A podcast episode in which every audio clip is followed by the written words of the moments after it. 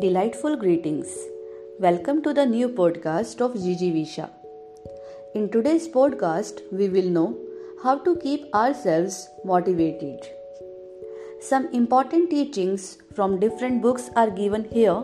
Let's listen. Number 1.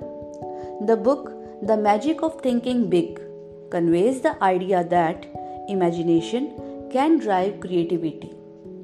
The more positive, thrilled, excited you are to achieve something, the faster the mind will work to make it a reality in your life. If you want to earn more money and raise the standard of living, then imagine you have reached there and living the life exactly as you had imagined. This is how you fuel your creativity.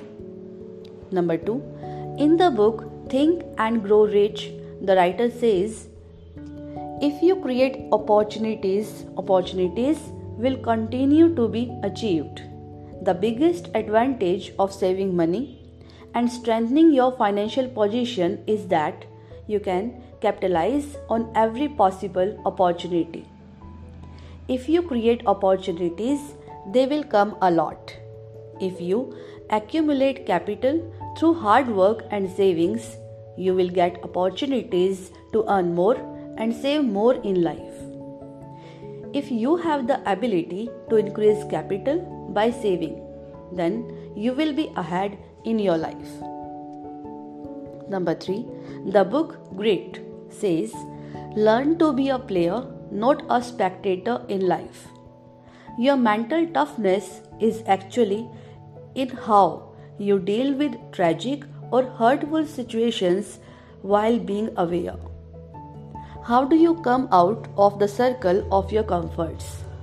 If you do this with ease, you can see yourself as a player rather than a spectator in life. Mental toughness enables you to take right decisions. Number 4. The book You Can Heal Yourself mentions that if you want success, always be positive. You can know about your future only through your words.